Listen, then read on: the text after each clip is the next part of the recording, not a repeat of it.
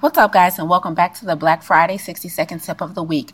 I want you to understand that the health disparities in our community runs really, really deep.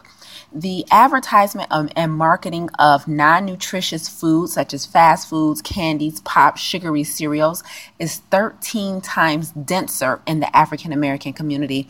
And I witnessed this firsthand just watching the BET Awards last weekend.